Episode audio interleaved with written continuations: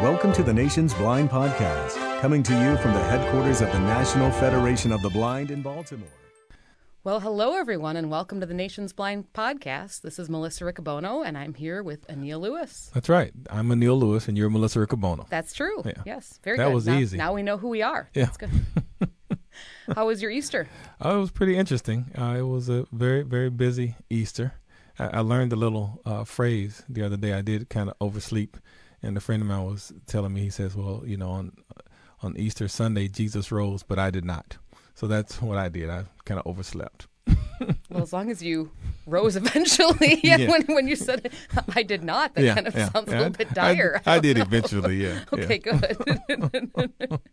Glad to hear that. Just in time for brunch. I know that's Oh. a shame, but it was delicious. Oh, it's wonderful. Yeah. Yum. How about you, Easter? Uh, very very nice we actually went to wisconsin for a little vacation the week before easter our kids were off on spring break so Excellent. we were able uh, mark was at the wisconsin convention for their little family reunion convention which was Awesome. really nice i had to come in very late saturday night it's a very long story but uh, you know family things going on and this thing and that thing and Yeah, life so happens. it does, and so we traveled late. I flew with the the kids by myself, and then uh, we were able to meet Mark's mom there in Milwaukee, and eventually go to the Wisconsin Dells and have a nice vacation in a little indoor water park. Actually, it's a very big indoor water park.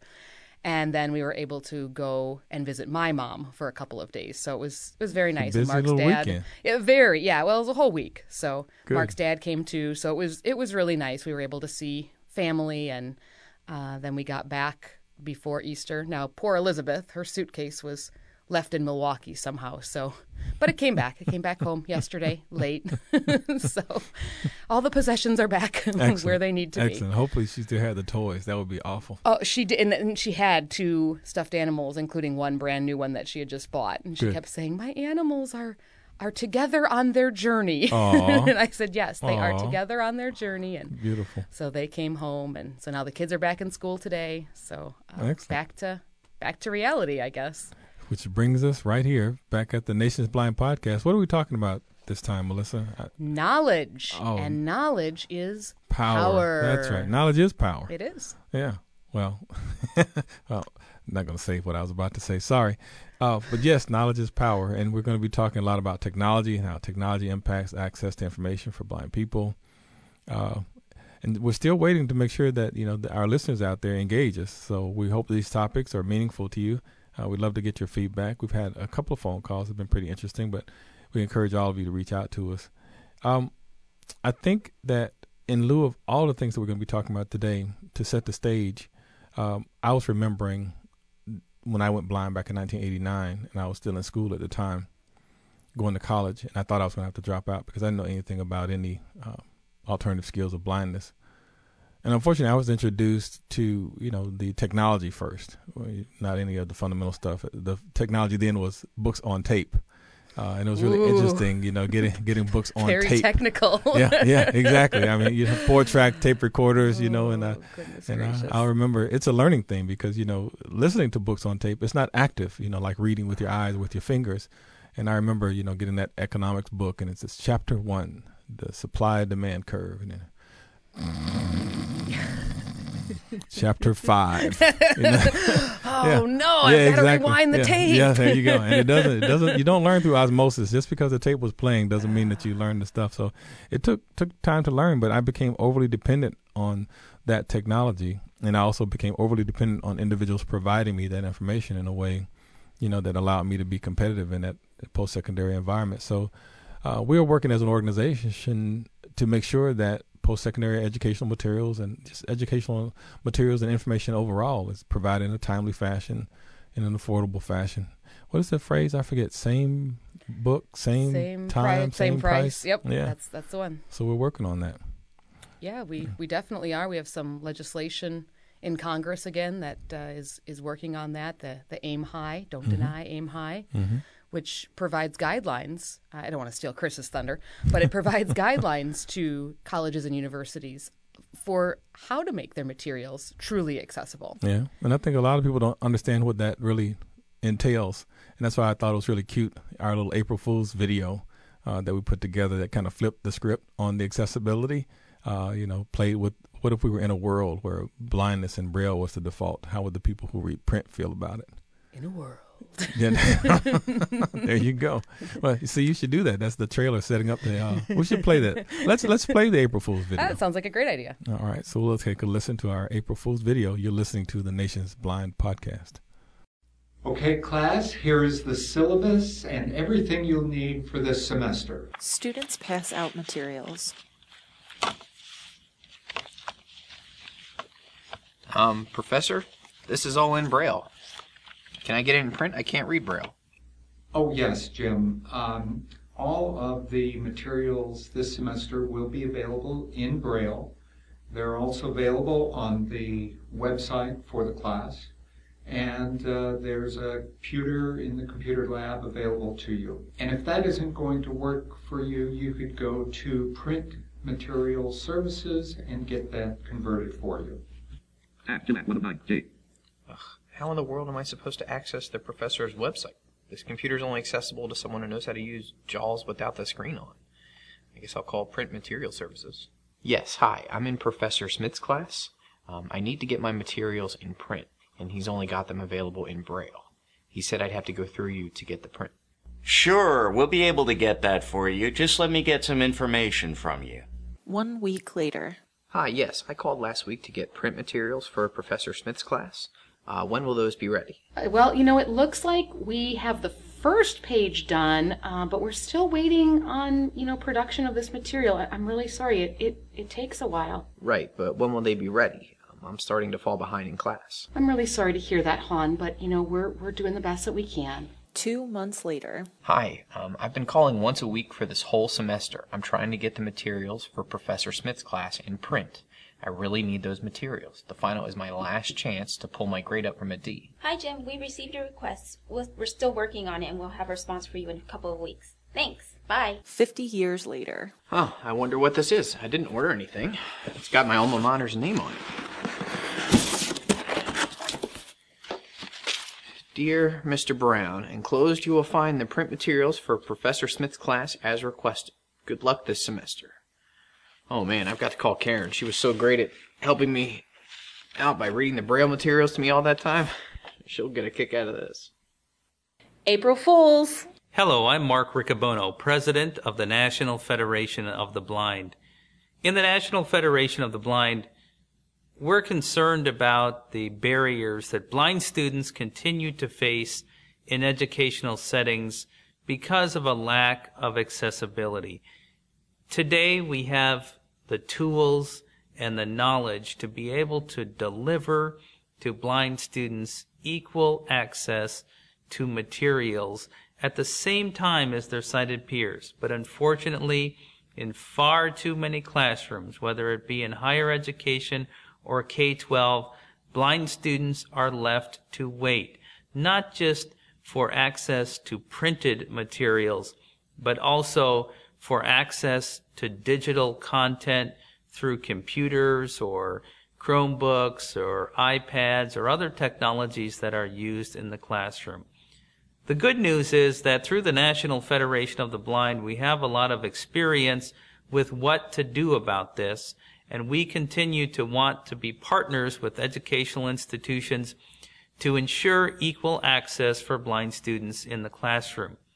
On the other hand, we continue to protect the right of blind students to make sure that that equal access is available when students are being denied. So, uh, we have continued to seek relief for blind students in higher education that face systemic barriers in their universities and are denied access by uh, bringing litigation against universities. In some cases, we've been able to find really great partnerships with those universities to make equal access happen. We also work with ebook and technology uh, vendors to make sure that their products are equally accessible so that when universities or K-12 schools buy them, they're buying a product that is equally accessible to all students. There's still a great need, though, for each of us to get involved in promoting equal access for blind students, and you can help the National Federation of the Blind by supporting our efforts by making a donation to us or by signing our petition to support equal access in higher education, in instructional materials, and learn more about the legislative and policy efforts we're undertaking in the National Federation of the Blind to promote equal access in educational materials for all students. Yeah, I think that's just the cutest little video. Uh, a nice little cameo there, Melissa. Oh well, thank you. You know that was that was a lot of fun, and and uh, it's. I thought everybody did a nice job. Mhm. Uh, I like our April Fool's videos. I think we've done a couple cute ones. Yeah, but it's a very serious issue. Yeah, well, yeah. I mean, you made it serious, but you also made it authentic with a little Baltimore pun. that was pretty good. well, yeah, one. I really thought that that was really good. I love the 50 years later. That was hilarious. That was hilarious. But you know, I felt that way sometimes when I went to law school and I was trying to get the blue book. I mean, that I mean, they gave it to me in little bitty pieces. And I, if blue book is the, I think it's called the blue book for citations, and little bitty pieces of it doesn't really help you because you need to learn how to do what you need to learn how to do, and access it as a reference book. So it was really kind of interesting. But I love the way we did that. I hope that uh, individuals that see that really get it and recognize that you know a blind person having to go to a special place to get access to educational materials that everyone else gets out of hand is just really not a reasonable expectation. Especially because we have the technology now. We're we're past the days of books on tape, Mhm. which which were great for their time, but Mhm. We're past that. I mean, the internet and everything else that's available should be the equalizer. I agree. Really, I and I mean, it's just as as President Riccobono likes to say, it's just ones and zeros. There's Yeah. no reason that it can't be made I re- accessible. I remember back in Georgia, early on, we were trying to do um, pass legislation to get uh, the colleges to use e- e-books, e-text materials.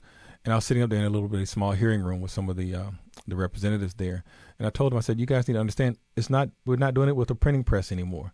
No one's putting characters up on this little plate and running paper across it.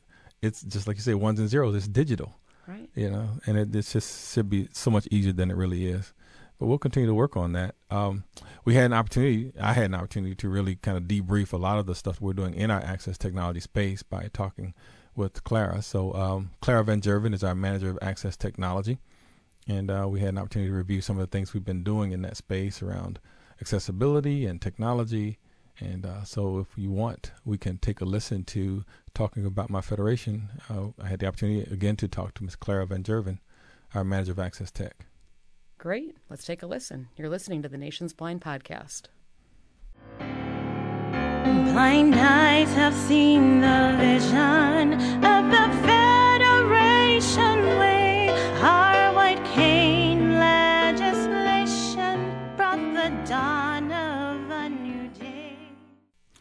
All right, it's time to talk about our federation. And this is Anil Lewis here with Claire Van Gerven, the manager of access technology for the National Federation of the Blind Jernigan Institute. How you doing, Clara? I'm excellent. How about Yeah. yourself? I'm doing great.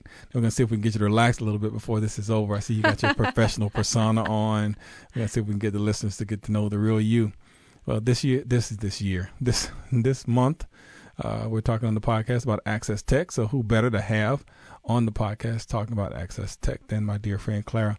Uh, just as an aside, one of the benefits of working for such a wonderful organization as the National Federation of the Blind is working with such tremendous people like Clara.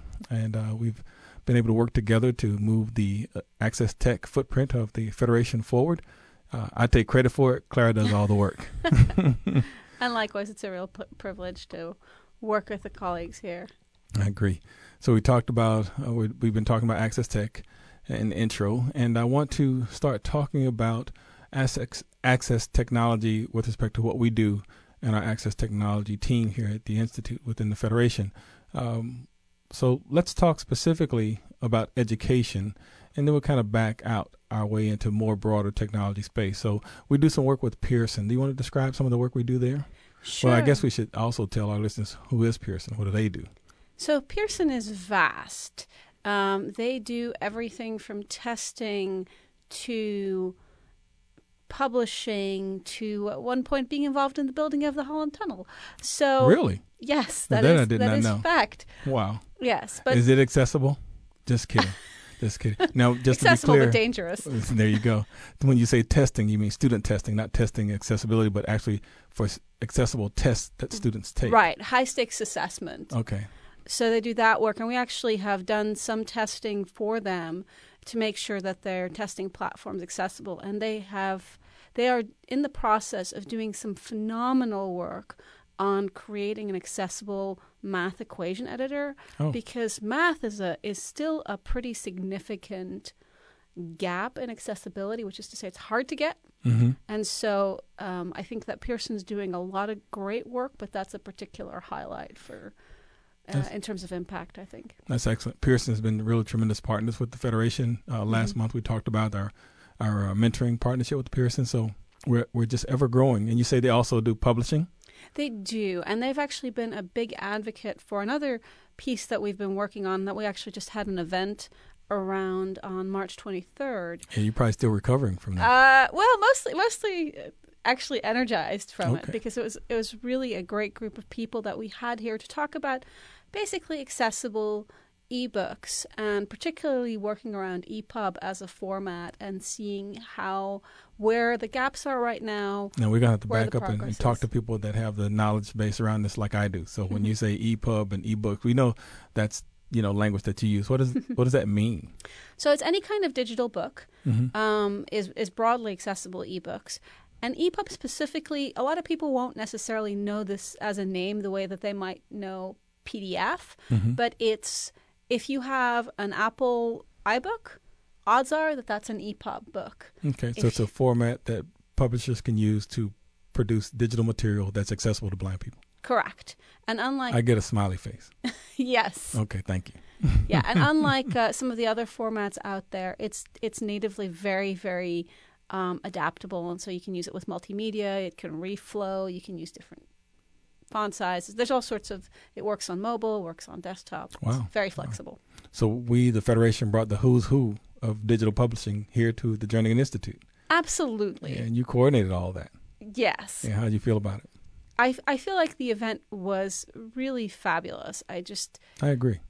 came away with that with a great a great sense of both of the progress that we have made and that you know not to not to beat about the bush but that the NFB's really contributed to Mhm. um, where we've come from a situation where by default a book was inaccessible and now by default a book is accessible And we're That's helping to guide that conversation to make sure that the evolution of EPUB, you know, continues. correct and that we can do some of the things that are still lacking um, and you know science technology engineering and math Mhm. that education piece is still is still um, we're that's still a work in progress Yeah, I can imagine. And we're talking about digital access to material, so it's through speech, but also in refreshable braille on many devices. Absolutely. Yeah. and the braille piece is absolutely key there's just no question that when you're looking at something well looking at math is a good example Mhm. where that's one of the parts that's hardest to get at right now Yeah. but the it most also important to be in braille. absolutely Yeah, because it's kind of hard to, to listen to large numbers and figures and formulas and really conceptualize it. And to, to make a bit of a segue to the next uh, next topic that you had wanted I love the way you've taken over this interview. Go right ahead. tackle. Um, one of the one of the things that we're seeing appear now is lower cost braille, and that Yeah. came up at at the CSUN conference in in uh, San Diego this year. Okay. we So now it's my job to, to dumb it down again. What is CSUN? So CSUN is the largest conference for technology for people with disabilities in Mhm. the U.S. See, I love the fact that, of course, through our EPUB conference, we brought the who's who here, but we also have to have a footprint on the national stage, and CSUN is the largest conference. So we were there, and I love the fact that we're we want to make the federation synonymous with accessibility.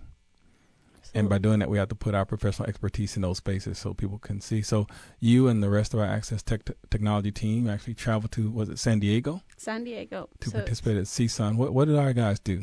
What what, what contribution did we make? Uh, goodness, a couple of different things. So um, to keep it in line with the with the Braille theme, Mhm. um, Amy and Carl presented on the Braille support that's present in the different oper- the main operating systems right Mhm. now. That's to say, Windows, um, Mac, Chromebook OS, Okay. Android, and iOS. Okay. And then Some are a little further along than others, yes, but all still need some work. Yes. Okay. That's Yes, safe to say. absolutely. Yeah.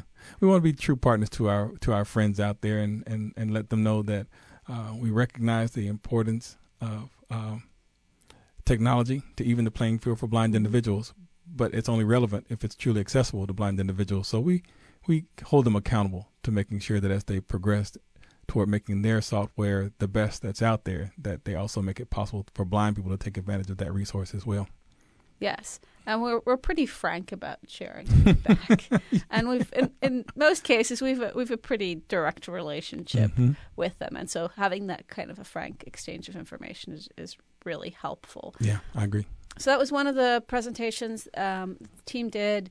Amy and I also did a presentation on um, simple phones, whether those be smartphones or flip phones, Mhm. that um, people can use with not a ton of training because a lot of the questions that we did, get is Did you say flip phones? oh yes Oh, that's right. You showed me one of those. I An did. accessible flip phone. oh yes Oh man, that's that like was a nifty way one back. too Yeah, that was pretty it was cool. a little uh, little Alcatel phone from Sprint yep Flip phones. All right. Yep so, So, we, are going backwards and forwards all at the same time. yes Yeah. Okay. There's and there's still uh quite a bit of, of demand from people for phones that don't require the kind of learning curve if you're Mhm. not familiar that say Yeah. an iOS or you know an iPhone would take. Yeah. Especially with the seniors, I would imagine. Exactly. Yeah, yeah. Exactly. And there's the whole spectrum, right? Some seniors want to use an iPhone, but there's Mhm. definitely a good group of people that, that don't want to deal with that complexity. Okay. So Braille, simple phones. What else did we do at CSUN? Well, we talked about a new pro- uh, project. Well, project that's been in the work for a little uh, works for a little while, Mhm. where um, Chris Law and I presented on the accessibility switchboard, The which is Accessibility Switchboard that's being developed under the Center for Excellence in Non-Visual Access by the National Federation of the Blind in collaboration with Access Track with Chris Law's group with funding support from the Maryland, no, the state of Maryland, Yep. administered through the Maryland Department of Disability. I think I got all the players in. Yep, I Yeah. think you did. What is the Accessibility Switchboard? So that's a really exciting project where Chris has actually uh, done a lot of work with us on putting together a portal of resources around. Right now, it's mostly focused on web accessibility, Mhm. and where it's really catered to, okay, what type of what type of um, organization are you in, Mhm. and what type of answers do you need? How you know what kind of information do you need? Right. And so really building that out as a central point that's really easy to read Mhm. and easy to understand because there's a lot of information about accessibility and web accessibility out there right now. Yeah. And a lot of it's not very friendly to humans Yeah, very overly technical. Mhm. But I like the component of bringing all the players to one portal. Mhm. So you got a place for consumers to go with problems around accessibility that they may experience. Uh, it's broken down into governmental agencies or commercial businesses or higher education. And I think that by bringing everyone together in that same centralized portal, you not only meet their need for information, but you also get them collaborating and sharing information because I think it's helpful for the developers on the corporate side of things to know the problems that consumers are having and vice versa. And there's a pretty powerful or pretty large community of practice behind that project as well. It's not Mhm. just a question of, you know, the NFB working with Chris. It's much broader than that. Yes, he's done a great job of bringing some true talent uh, to bear on our communities of practice. So Mhm. it's not us preaching what we feel is correct. It's getting all those voices together, finding out what the truth is, and then publishing it in a way, like you said, that's very simple and easy for people to really extrapolate and, and understand. Well, extrapolate wasn't the word I was looking for, but you know, it's okay. Sometimes I try to use big words that I shouldn't be using. Keep that one, uh, Will. Let's not edit that out. I want people to know that I'm humble. Um, so we have all these things at CSUN. I'm sure there was a host of other things. They usually have a really big exhibit hall as well. Right. And we could have a whole episode on CSUN alone. Oh, we could have several. There you go. I like to take the time though to kind of maybe put you on the spot. So all the stuff that you see, all the stuff that you experience, and all the things that you even um, dealt with individually, what what do you think? What's that cutting edge? What's that horizon look like for Access Tech? What should we be looking for? Gosh, there's a lot of different things that are happening right now that I Mhm. think are really interesting. And there's, to me, there's two pieces to this. On the one hand, there is, okay, what technology is on the horizon? And that always changes. Mhm. And then on the other hand, there's, okay, what do we as an organization bring to the table? What are our what are our strengths and what where do we excel in in making a big impact? And I Mhm. think that is um, a, a bit more. We've been very successful, um, I think, in in forging really strong partnerships that allow us to have that kind of impact. And that really was that was a nice visionary statement. It's not about what is that next gadget. It's around making sure that we develop relationships and partnerships that move forward, you know, that true accessibility, the enculturation of accessibility, regardless of what the landscape may be. So I that's all right, I'll give you a smiley face on that one. So is there anything else you want to add? No, I think that there's um, there's lots of exciting things that are in that gadget category, and we always love keeping an eye on. Yeah, that. yeah. And um, from uh, from our perspective, there's a lot of emphasis on the big partnerships, Mhm. But f- for me, there's a lot of a, a lot to be gained too from the less obvious um, collaborations that we do with the guys who haven't made it big yet. Yeah. And so we keep an eye on that as well. And I think that's really important is to to cultivate the the partnerships with a big tech company, but to also keep a um, keep an eye for that next the best other. thing, supporting those entrepreneurs with those innovative ideas and building on that and lending our expe- expertise to that development. Yes. I agree. I would agree with that wholeheartedly. And that's a privilege. That's that's the fun part. Look at that. And you kind of omitted the gadgets. I know the team loves looking at that next new toy, open up the package on the next new device. So And that's great. And you know, we might finally have multi-line braille on the horizon, and there's that. all sorts of great stuff. look at that. But um, Well, this is one of the reasons I enjoy. I'm sure our listeners can tell how much uh, energy Clara has around this and the whole team has around access technology. Again, one of the greatest uh, benefits of working here is the people. Uh, for those of you who don't know, Clara Van Gerven, unfortunately, is not a blind person. She's a sighted person. Uh, but to her credit, she's one of those people that we in the Federation say gets it. She is a blind person at heart. It is indeed a joy working with you, and thank you for spending time. This has been our conversation with Clara Van Gerven, Manager of Access Technology, on the Nation's Blind Podcast. Glory, glory,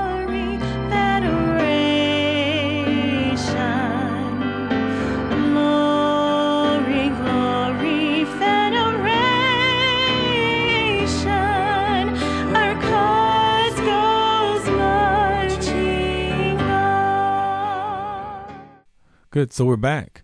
That I really um, cannot say enough about our access technology staff. We have probably the the best team uh, that's out there when it comes to access technology and the way that we participate at our CSUN at the CSUN conference, which is the biggest kind of technology conference around accessibility, and the fact that our team always has a space there to be presenting is powerful.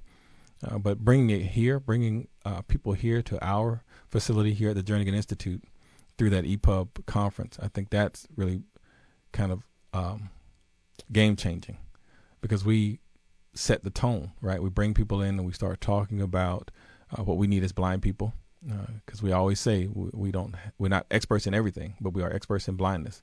And when we can bring those publishers and those other individuals who are committed to accessibility all in that same forum and we make them recognize or help them recognize what it needs or what it takes to help blind people access this information, then it's a win-win. Definitely. I, I agree with that. And as far as our access tech staff go, they are wonderful. And the thing that I love about what we do is we're like the consumer reports, right? So we actually evaluate all these different products. We can give very honest feedback, very good recommendations to people. And then, of course, we're coming into the new space of designing our own technology with Yeah. KNFB Reader and, of course, uh, back in the day with Newsline and Jobline. Mhm. Um, and and so that's really powerful and really important. Again, nothing about us without us, right? We need Yeah. to be able to take a look and really kick the tires on the technology that's out there, and then also do what we can to design our own to make technology better for everybody. Yeah, I love the fact that we can give those truly unbiased uh, comments on the technology. Sometimes people like what we say, and sometimes they don't like what we say. But we are always honest and genuinely authentic to the needs of blind people. So uh, we and, have and our, the needs vary. That's what I that's that's what I appreciate the most because especially when it's a a student or a senior or somebody that just sees something in a catalog, Mm-hmm. again, the companies they're selling their own products, so of course they're going to make it sound wonderful Mm-hmm. and and like it's going to solve all the problems of the world. But until you really are able to get your own hands on it, get some opinions, compare and contrast because there's more and more technology out there all the time. Right. That's that's the thing that I really love. You know, I, I hate seeing people spend a lot of money on things that really aren't Don't going work. to be useful for them. Yeah. That might be great products for somebody else, but just might not be useful for them. So I love to be able to tell them, hey, before you plunk down that money, come to the Access Technology Center or call them on the phone, talk about, mm-hmm. have a conversation, talk about what you need, need what you're looking for, um, and, and then they can give you some great recommendations. Yeah, I agree. Uh, for those those of you who don't know our listeners, we have the International Braille and Technology Center, where we, the National Federation of the Blind, have 2.5 million dollars worth of access technology here on site. Uh, everything from accessible cell phones to old school uh, Braille embossers to uh, note takers. We even have the different examples of the accessible voting machines here because we do want to make sure that individuals who need to really get their hands on something to really take a look at it, get that opportunity, and also so that our guys can actually get real life experience with these devices so that when we're giving people feedback on them, it's not just based on, as Melissa was saying, the brochure. It's actually based on them kicking the wheels on the devices. So we hope that you avail yourself to that resource and we continue to support that in a way that, again, uh, builds the organization and our credibility in the success, access technology space. Definitely. And if you're not in the Baltimore area, we do have the technology answer line where you can call our main number. And one of the options, I don't know which one it is, but on our main menu, there's an option for the technology answer line, and you can leave a voicemail, ask a question, and then someone will get back to you. So it works. It works great, even if you're not right here in Baltimore. Now, we've been doing a lot around uh, making sure that policies are passed in a way that um, gets ac- access technology in the hands of blind people, make sure that post secondary educational materials are accessible. We'll get a chance to talk about what we've been doing on our In the News segment with Chris Danielson. So I'm looking forward to talking to him about that because I believe you have the privilege this month. I do have the Yeah. privilege this month, and That's I'm excited about that. Interesting. Yeah. You're going to be talking to this guy named Mark Riccobono. Yeah, Yeah, yeah. yeah. Hmm, wonder what we're going to talk about. Hopefully, we have a good. Oh, well, that's a good idea. I, I hope we have a good rapport. You know, yeah, that you gotta, be good. You got to have Yeah. warmth and you know good Yeah. rapport with people. Yeah, you- you'll like him. He's a nice him. guy. Yeah, Oh, okay. yeah. I- I'm a little nervous. Yeah, well, you know, I He's understand. like the president. He is the of the president, National yeah. Federation of the Blind. You'll be just fine. Oh, well, okay, good. You get a chance to get ready while I talk to Chris. Oh, okay. All right, okay, good. let's take a look, a listen to what's going on in the news. You're listening to the Nation's Blind Podcast.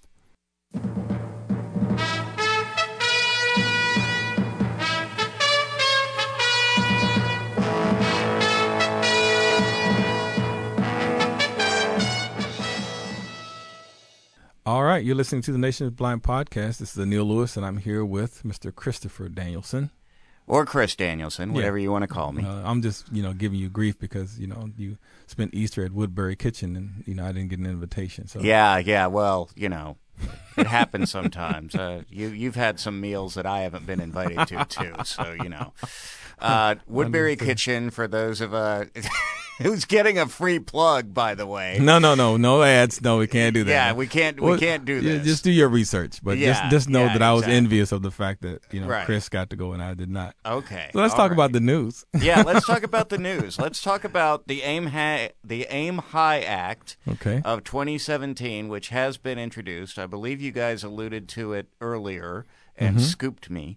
Uh, no, we but that's okay. you. Now, remember, you talked about aim high in the formulation of it in the earlier podcast, but now we've got actual legislative language introduced. That is correct. Yeah. We have a bill that has been introduced. Woohoo. It is in the House of Representatives. Congressman Phil Roe, Dr. Phil Roe of Tennessee, who spoke at our Washington seminar, Yeah. uh, introduced this legislation. Uh, and it is, for those who care about these things, and we all do, the bill number is H.R. 1772. So when you call your members of Congress to talk about our legislation, all you have to do is really spit out the bill numbers. There you Um, go. So and, and Seventeen seventy two. Yes, 1772. Excellent. Um, and uh, we can't forget that uh, he uh, had uh, a, a lead co-sponsor in uh, Representative Joe Courtney of Connecticut. Excellent. Um, and Mr. Roe is a Republican, and Mr. Courtney is a Democrat, and that's only important because it emphasizes the bipartisan nature of this legislation. And of the Federation. Because blindness doesn't discriminate and has no party affiliation. That is correct. Yeah. And so, what this bill does, uh, for those who, who need a refresher, is it establishes voluntary guidelines that universities and colleges can follow in order to make sure that the technology that they use is accessible to blind people. Um, and this will incentivize the universities to do this. It will incentivize technology companies to create accessible technology because the universities will be asking for it. Right. And the uh, guidelines are important because in those instances where the universities and the, the, the publishers want to do it, knowing how to do it is completely different. So having those guidelines, coaching them on how to make it accessible is probably going to be very helpful. Absolutely, mm-hmm. absolutely. I mean, that's that's you know, surprisingly enough, although you would think it would be fairly self-evident, uh, it's it's not necessarily. And you know, we've we've all been in those meetings where people actually say, "Well, what do you mean by accessibility? How do we make sure that things are accessible?" So.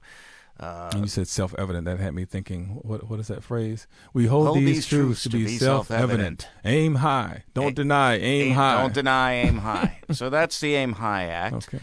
Um, we also have, and this is exciting, uh, we also had the Access Technology Affordability Act introduced. This is a law that will help blind people purchase access technology. We all know that we want access technology, we need access technology in many cases, but it is not always cheap. Yeah. Um, it is getting cheaper in, in some areas, but uh, maybe not in others. But uh, we now have legislation to address that. And the exciting thing is, it was introduced in both the House and Senate Wow. at the same time. Excellent. So we have a House Bill H.R. 1734 introduced by Representatives David Young of Ohio, very good friend to the Federation. Uh, is he the, the congressman that came to pay us a visit? Yes, he Okay, is. He is, and uh, and uh, he's a real, real champion. Uh, I believe uh, Jim Omvig wrote an article about him in a re- re- the recent a recent issue of the Braille Monitor as well. Um, and he had uh, a Democratic uh, companion, uh, Representative Lucille Roybal Allard of California. Wow. And then we have a, a bipartisan introduction in the Senate as well of the Senate bill, which is S 732. Um, and that was introduced by Senators John Boozman of Arkansas, Republican, and uh, Ben Cardin of Maryland. Oh, excellent. So there you go. Uh, yeah, and- real and- good representation of members of Congress across the country. That's that's wonderful. Yeah, it really is. And and by the way, the the mechanism through which uh, this bill seeks to make technology more affordable is a, a an individual tax credit, uh, a multi-year individual tax credit that individuals can use uh, toward the purchase of access technology. So if I purchase the technology and I show the documentation, Yes. I can, uh, and it's a tax tax credit, not a deduction. Right, right, Awesome. exactly. Awesome.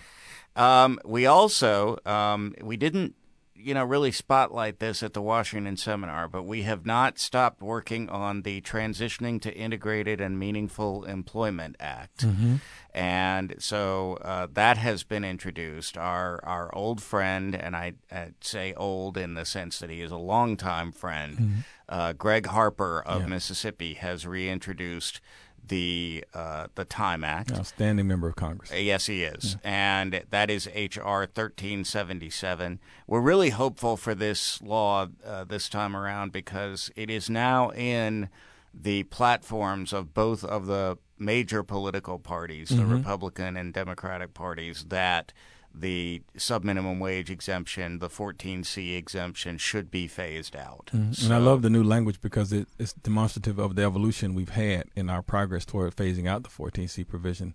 Now the language itself takes in consideration all the success we've had over these many years, and I think it's really finally putting the final nails in the coffin. I of think so. 14C provision. I, I agree with that totally. So Mhm. that's been reintroduced. So those who uh, maybe got a little concerned at Washington Seminar that that wasn't brought up, uh, you know, we should never assume that because something isn't brought up at Washington Seminar that we're not still working on it. Yeah. And we are still working on it, and the Time Act has been reintroduced. Excellent. Our advocacy and policy team has been very active. Absolutely. What else do we have there, Chris? Well, we have a couple of other things. So we just finished up the uh, 10th annual Jacobus tenBroek Law Symposium. It was amazing. The turnout was record breaking. Over 200 people there. Yes, uh, and this is a, a, an event that really goes across not only the blind community but the disability community, Mhm. um, and it's a way for us to emphasize our leadership in disability rights, but also to really form alliances and and find out what some of the issues are that uh, we have in common across disabilities. Because while we uh, can and do only speak for blind people and the particular needs we have in the National Federation of the Blind, there Mhm. are uh, there are issues that we can work on together. Right. Uh, with, I mean, the the Time Act is is one of them. For and we bring our cross disability partners in, and Mhm. we all work together in concert. Exactly. Yeah. So it was a great. Uh, it's always a great symposium, and we're really pleased with the success of this one, and it it, it, it makes a huge difference. And a lot of great work is being done. I, I remember, for example, last year there was a great deal of discussion of the rights of blind people and, and other people with disabilities who are in prison. Mhm. And now we have uh, we've actually done some work on that in the National Federation of the Blind, along Right. with other disability uh, partners. So there's always new things that we that we um, uh, develop Yeah. at the Law Symposium. And then the last thing I want to mention is, uh, do you dream in color? Yes, yes, I do. Uh, well, I don't. um, but, you know, some blind people do, some blind people don't. It depends on what your experience is. Mhm. But Do You Dream in Color, Anil, is also actually the title of a movie. Yeah, wonderful movie. Nice Yeah. little documentary. Right, um, and this is a documentary that was that was made. Uh, it was actually made a few years ago, but it's just being distributed now. And if you want to see it, you can get it on iTunes and Amazon and Google Play and Xbox Live and some of your uh, on-demand pl- platforms. Wow. Do you have all of those, Chris? I don't have Oh, all okay. of those. No. okay. Um, you watch a lot of television. Yeah, Yeah. exactly. And Who has time to watch I know television? that's right. I know. Anyway, um, but it's a great little film. It focuses on four uh, blind people who were teenagers at the time. Yeah.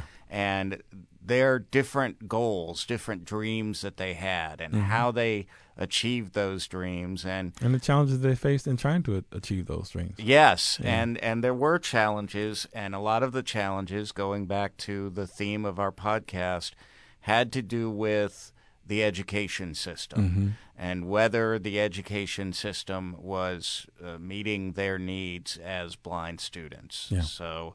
Uh, it's it's a worthwhile documentary, and we'll we'll be uh, putting out more information about it. In because what we'd like to see is um, all of the chapters and affiliates that can maybe hosting screenings Yeah, of the film. it's a great tool for public awareness and education. It is. Yeah, It I mean, is. because I mean- it, it, it's a real story about these four kids, and they really kind of open up their lives to to the viewers. Exactly, and and we really see the impact that uh, that blindness and it and it really uh, that blindness, but not not blindness itself. I mean, the Mhm. film makes the point that it's it's not blindness itself that is the barrier. It's Yeah. actually the externalities uh, Yeah. in the education system and sometimes in other areas. Yeah, and societal in the beliefs around the capacity of blind people. It, it really does. It, it samples quite a bit, and I really commend these four young people to really, you know, sharing their lives in that way. I, I don't know how they feel about it. Well, I do know a little bit because I had the opportunity to follow up and talk to them subsequent to the movie, and we're hoping to really have them engage in our efforts as well. But I don't think they knew at the time when they were filming this the impact that they were going to be having. Right. Yeah. Right. And and, and these are these are for really uh, charismatic and focused Yeah. young people, and uh, it's it's really a, a joy to watch them, and it, it's really amazing that they opened up in this way, and I think it's going to. Uh, Uh, figuratively open the eyes of a lot of There you people. and you for go. those who for those who are interested, by the way, it is it is available with audio description on all of the platforms that support it. So Mm-hmm. and all of this will get- information, the legislation and the Do You Dream in Color and those things, they'll be in the show notes for those of you who want to access more information about these Right. on the web. And Do You Dream in Color does have its own website, um, which which we actually, the National Federation actually put together with the permission of the filmmakers, Mhm. and that's doyoudreamincolor.com. Just if you want to go straight to it and find out more about it. So that's the news. Well, thanks for sharing, Chris. Very welcome. All right, you're listening Always to the pleasure. Nation's Blind Podcast. It's always amazing to me all the things that are happening on a monthly basis. I, I tell you, we are never we are never idle here. Yeah. Uh, Do your dream in color, though. I'm really excited about that. I very much hope that we can get some good screenings of that around the country. I really hope that when we have ours in Baltimore, a bunch of people can come Mm-hmm. specifically from uh, our kids' school and uh, just everybody, the neighborhood. It would it would be really nice. And that's the impact, not just look, getting blind people to see Yeah, it. oh, that- Although that's it is it. powerful for blind people, I think the crossover to other individuals is probably going to be more impactful. Definitely. Yeah. That's really that's that's really the kind of tool that it needs to be. It needs to be an outreach tool. Mhm. So I'm excited. I haven't seen it yet, so I need to do that. I, I did see that it was purchased on our iTunes account. Okay. So I have access to it. I just haven't had a chance to sit down and watch it. So. All right, no spoilers. I'm not going to tell you how it ends, uh, but the butler does it. No. Oh, it is really good. It's one of my favorite film. movies. It's a good film. the Clue movie. Yeah. It's a good one. Yeah, and that's a board game too, isn't it? It, it is. It is. Yeah, Austin got it for his like birthday or Christmas. I don't remember diva. which one. For those of you who don't know, Melissa Riccobono actually has the Monopoly board game in her head. She could play a game of Monopoly without any board. That's just amazing.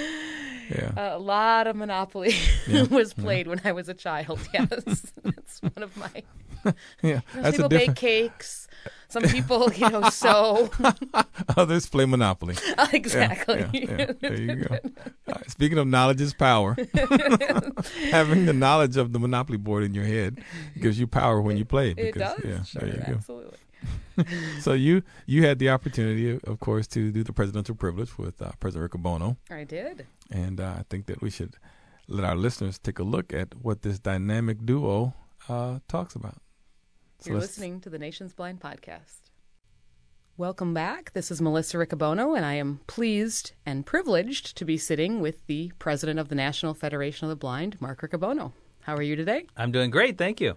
Great. Well, nice to have you on the privilege. Yes, it's my privilege. Yes, it is. Yes, it is. I Got to come up with a different opening. That's, No, that's kind of standard. I like that one though. It's it's nice. Very very nice. So, how have things been going? Uh, good vacation last week. Yeah, good vacation. Yeah, uh, doing a lot of reflecting on uh, the work that we're undertaking in the federation and getting ready for the national convention. Absolutely, the national convention. It'll be here before we know it. Yes. Definitely. So, you know, the theme of this episode is knowledge is power. And so I was just hoping that we could reflect a little bit. Uh, we were talking a lot about uh, Do You Dream in Color in the news. And that really leads in very nicely to talking about our educational system and sort of all those basic skills that blind people need. You know, technology is great, but I don't think that it ever will take the place of, of some good training and some good skills. Well, you know, one of the core values of our organization and, and really reflected in our brand, our personality, is um, being smart. Uh, we try to make sure that blind people have all of the knowledge and expertise needed to beat the system. Uh, for example, uh, a lot of people just don't know that um, you can write your own rehabilitation plan. A lot of people expect that you go in and the rehabilitation professional will tell you what to do and how to do it and what you can and can't do, but you know, you can walk in the room with your own plan and say, here's my plan, and here's what I want to do, and here's how I expect to do it. And that's part of having knowledge and knowing how the law is actually intended to work and using it to your advantage. Most members of the Federation actually know the Rehabilitation Law or the Individuals with Disabilities Education Act better than the professionals working with it every day. And that part of it's because we work on training people, uh, Social Security. Uh, a lot of blind people run into trouble with Social Security overpayments and other things. But if you know what the law actually says, if you know you can call on people in our organization to get information, you don't get caught in the traps that the people who aren't connected with our organization often fall into.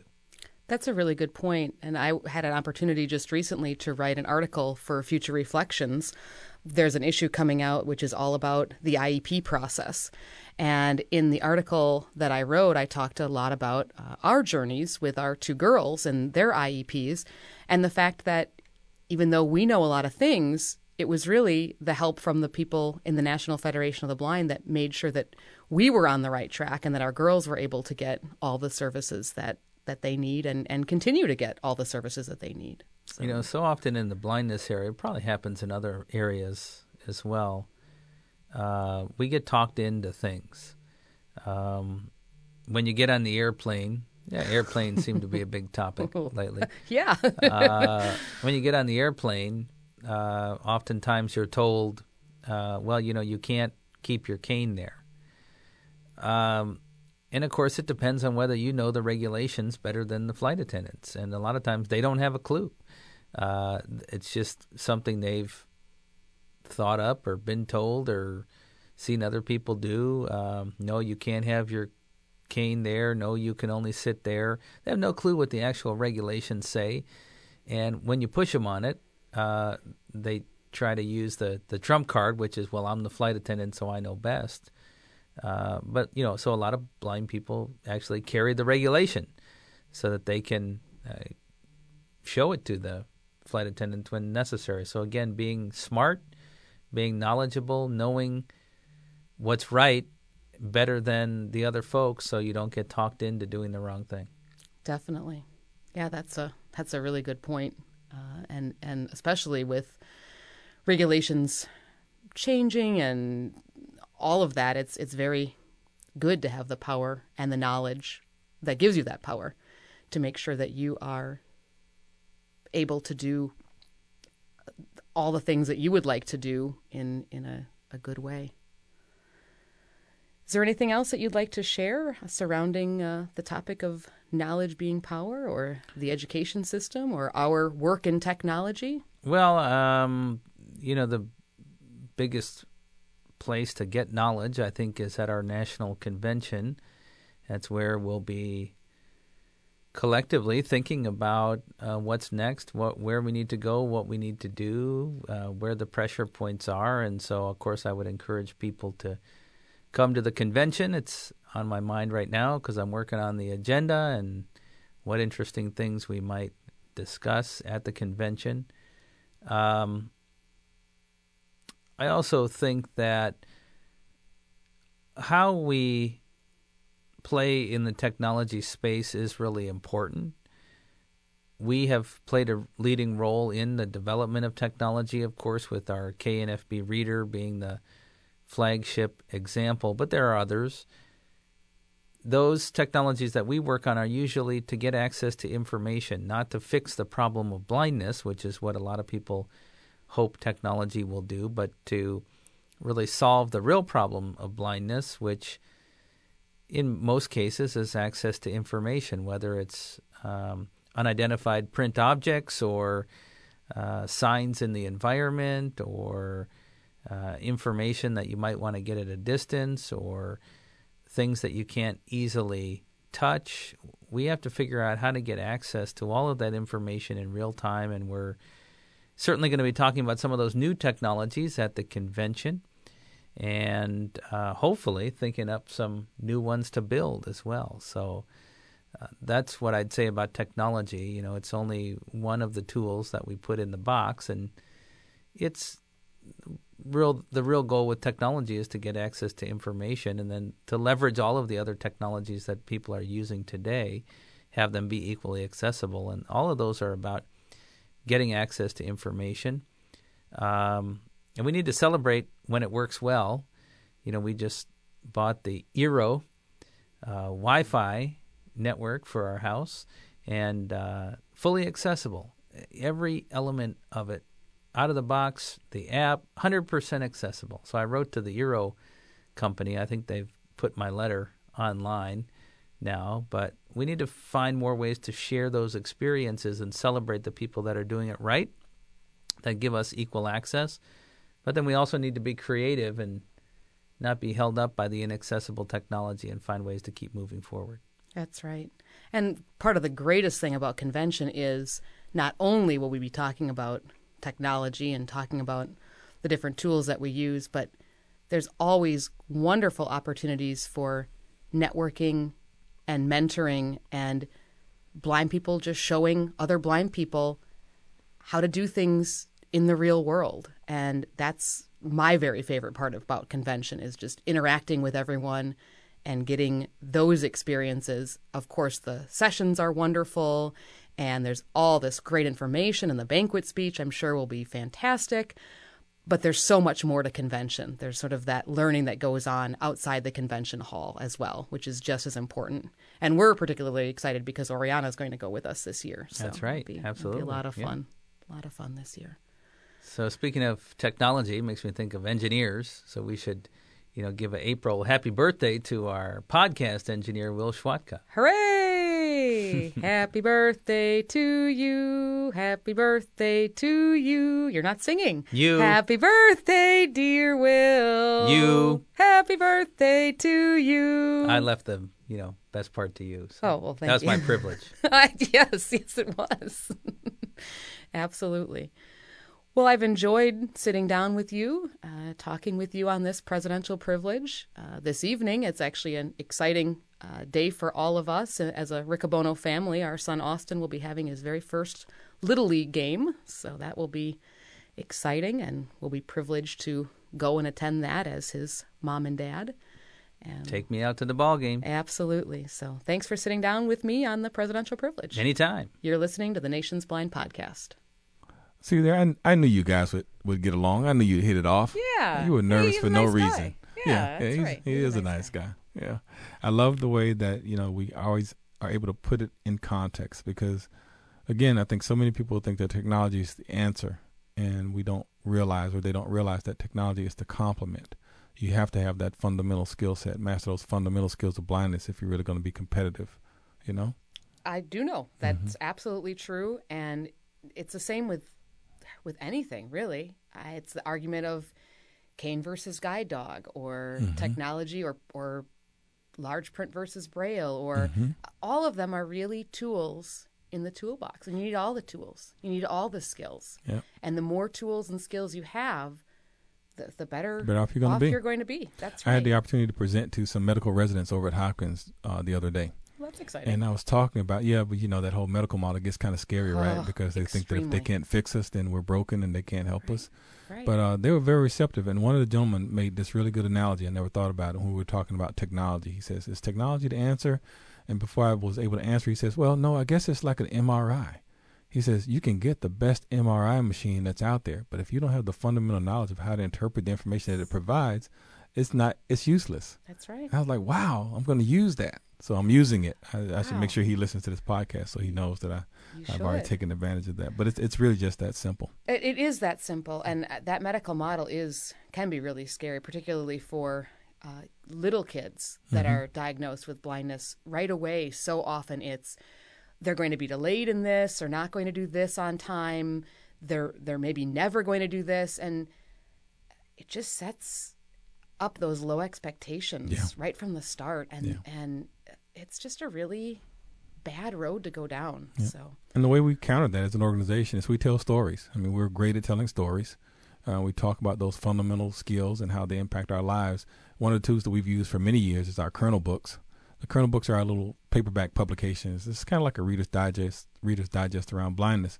And we have a host of these. I did leave some over at uh, Hopkins, and uh, we're looking at trying to place them in strategic places so that people can read the stories written by average, everyday blind people so that they can understand how we perform those average, everyday tasks. It's not magic. Um, you know, it's just understanding how to use those alternative skills in an effective fashion. Definitely. And and we're doing some outreach surrounding those, right? We Mhm. kind of want to move them out of our building. They don't do any good when they're just sitting in here, right? They need to be out in the real world. So how do people go about getting some kernel books well, if we're they'd hoping like to do some events? people's friends, their families, rehabilitation professionals, social workers, whoever's out there that may engage. Well, hopefully it's everyone that's out there because we would like to be part of society overall. Will contact us at our Independence Market. That's independencemarket at nfb.org. Uh, you can go to our website and look at some of those things, or you can call us uh, 410 659 9314 and press the number for the Independence Market and just ask. Uh, we have them in cases of 50, and we're more than willing to send them if you have use for them. Uh, so we're hoping that individuals will take advantage of this to make sure they strategically position these books in, you know, maybe offices of ophthalmologists or um, in in the school system where there's some blind students, because I think parents of blind children would benefit from some of these stories, and teachers of blind students would benefit from some of these stories. So we're looking for you to be creative with respect to how to use these materials so that we can make sure we educate the public that blind people have the capacity. And I wouldn't even just limit it to ophthalmologist's office. I think any doctor, any dentist, anywhere where you're sitting for a Mhm. long time and want to have something to read, Mhm. I I think that's where we should be distributing these books. And so maybe it's just a matter of having a few in a backpack or in a purse. I mean, they're nice little paperback books. So maybe it's just carrying them around and wherever you are, where you're sitting for a while, thinking, ooh, can I put this down? And and um, that that could be a, a great use for them because Yeah. again, we need to get them out into the world. I agree. And if you have some, if you're reading, share them with your friends as you travel in through the world. Uh, so yeah, we, we want to making sure we want to make sure that we have our message circulating, that we kind of make it comfortable for people to understand that you know blindness is not scary and it's not amazing. Uh, blindness just is, That's and right. uh, we want to do that in a way that has positive impact on the lives of blind students and blind people overall. I, I only said blind students because I know you were talking earlier about some of the extra bonus podcasts that we're going to do specifically Yes. around education. It is so exciting. We are going to have some bonus episodes of the Bonus. Nation's Man, Blind podcast. this is like evolution. This is The bonus Nation's Blind content. podcast. I- I- Bonus. I, am so excited. I was able to sit down with two wonderful teachers, uh, Serena Harris and Laura Kohler, Mhm. and they're two of my favorite teachers because they teach two of my favorite kids. And uh, Serena Wonder who Harris, they could be. Yeah, Serena Harris uh, teaches Oriana in Mhm. first grade. And She's one of Laura my favorite kids, too. Uh, Oriana's a great kid. Yeah. And then Laura Kohler teaches Elizabeth in That's pre-K. another one of my favorite kids. yeah. And uh, they're at Patterson Park Public Charter School. And so I sat down with them and I talked with each of them about two things. The first thing I talked to them about was what is it really like to teach a blind student? And they gave wonderful interviews with great responses. And I think you're really going to enjoy those interviews. And then the second thing that I talked with both of them about is what's it like to work with parents that happen to be blind? And what things do you do as Mm. teachers to make sure that parents who are blind are able to access information and be a part of their children's education? And again, they gave great answers.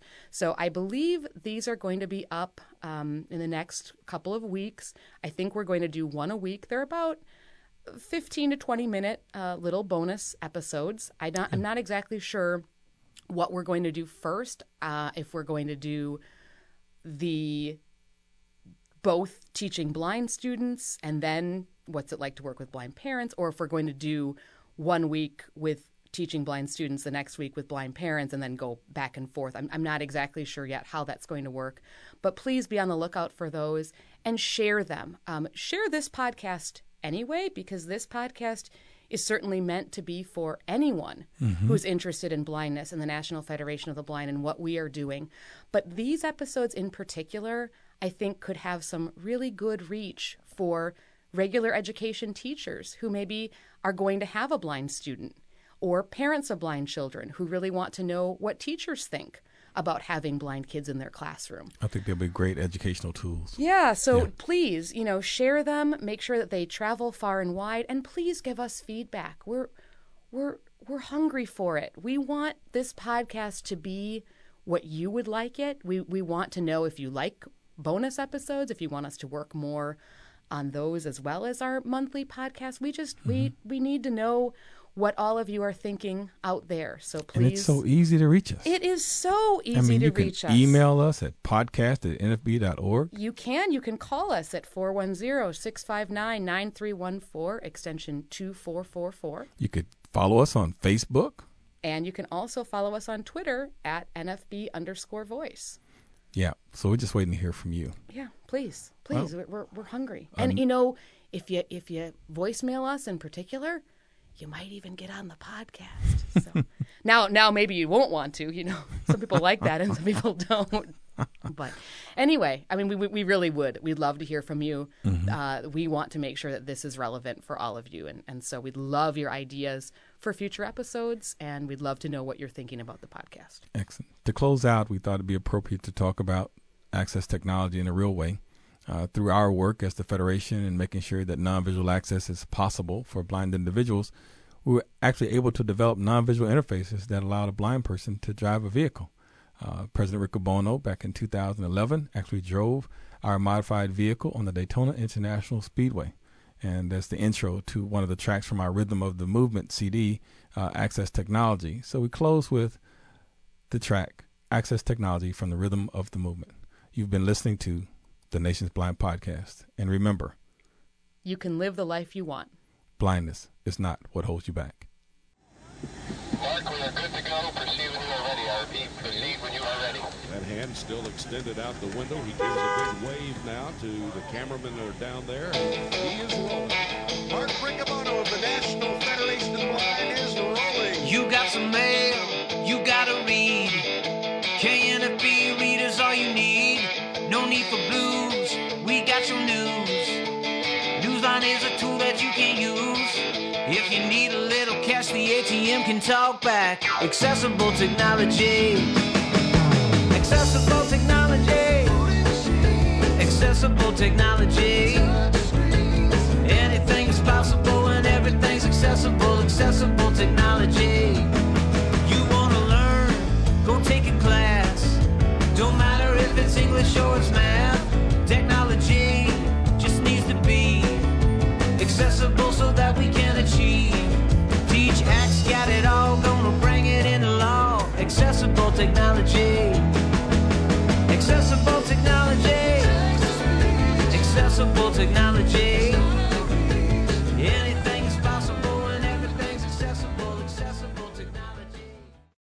Thank you for listening to the Nation's Blind Podcast. If you have questions, comments, or feedback, send an email to podcast at nfb.org or leave us a voicemail at 410 659 9314, extension 2444. Also, don't forget to like us on Facebook. Follow us on Twitter at NFB underscore voice. Check out the Nation's Blind channel on YouTube and visit us on the web at nfb.org. Until next time, remember, you can live the life you want. Blindness is not what holds you back.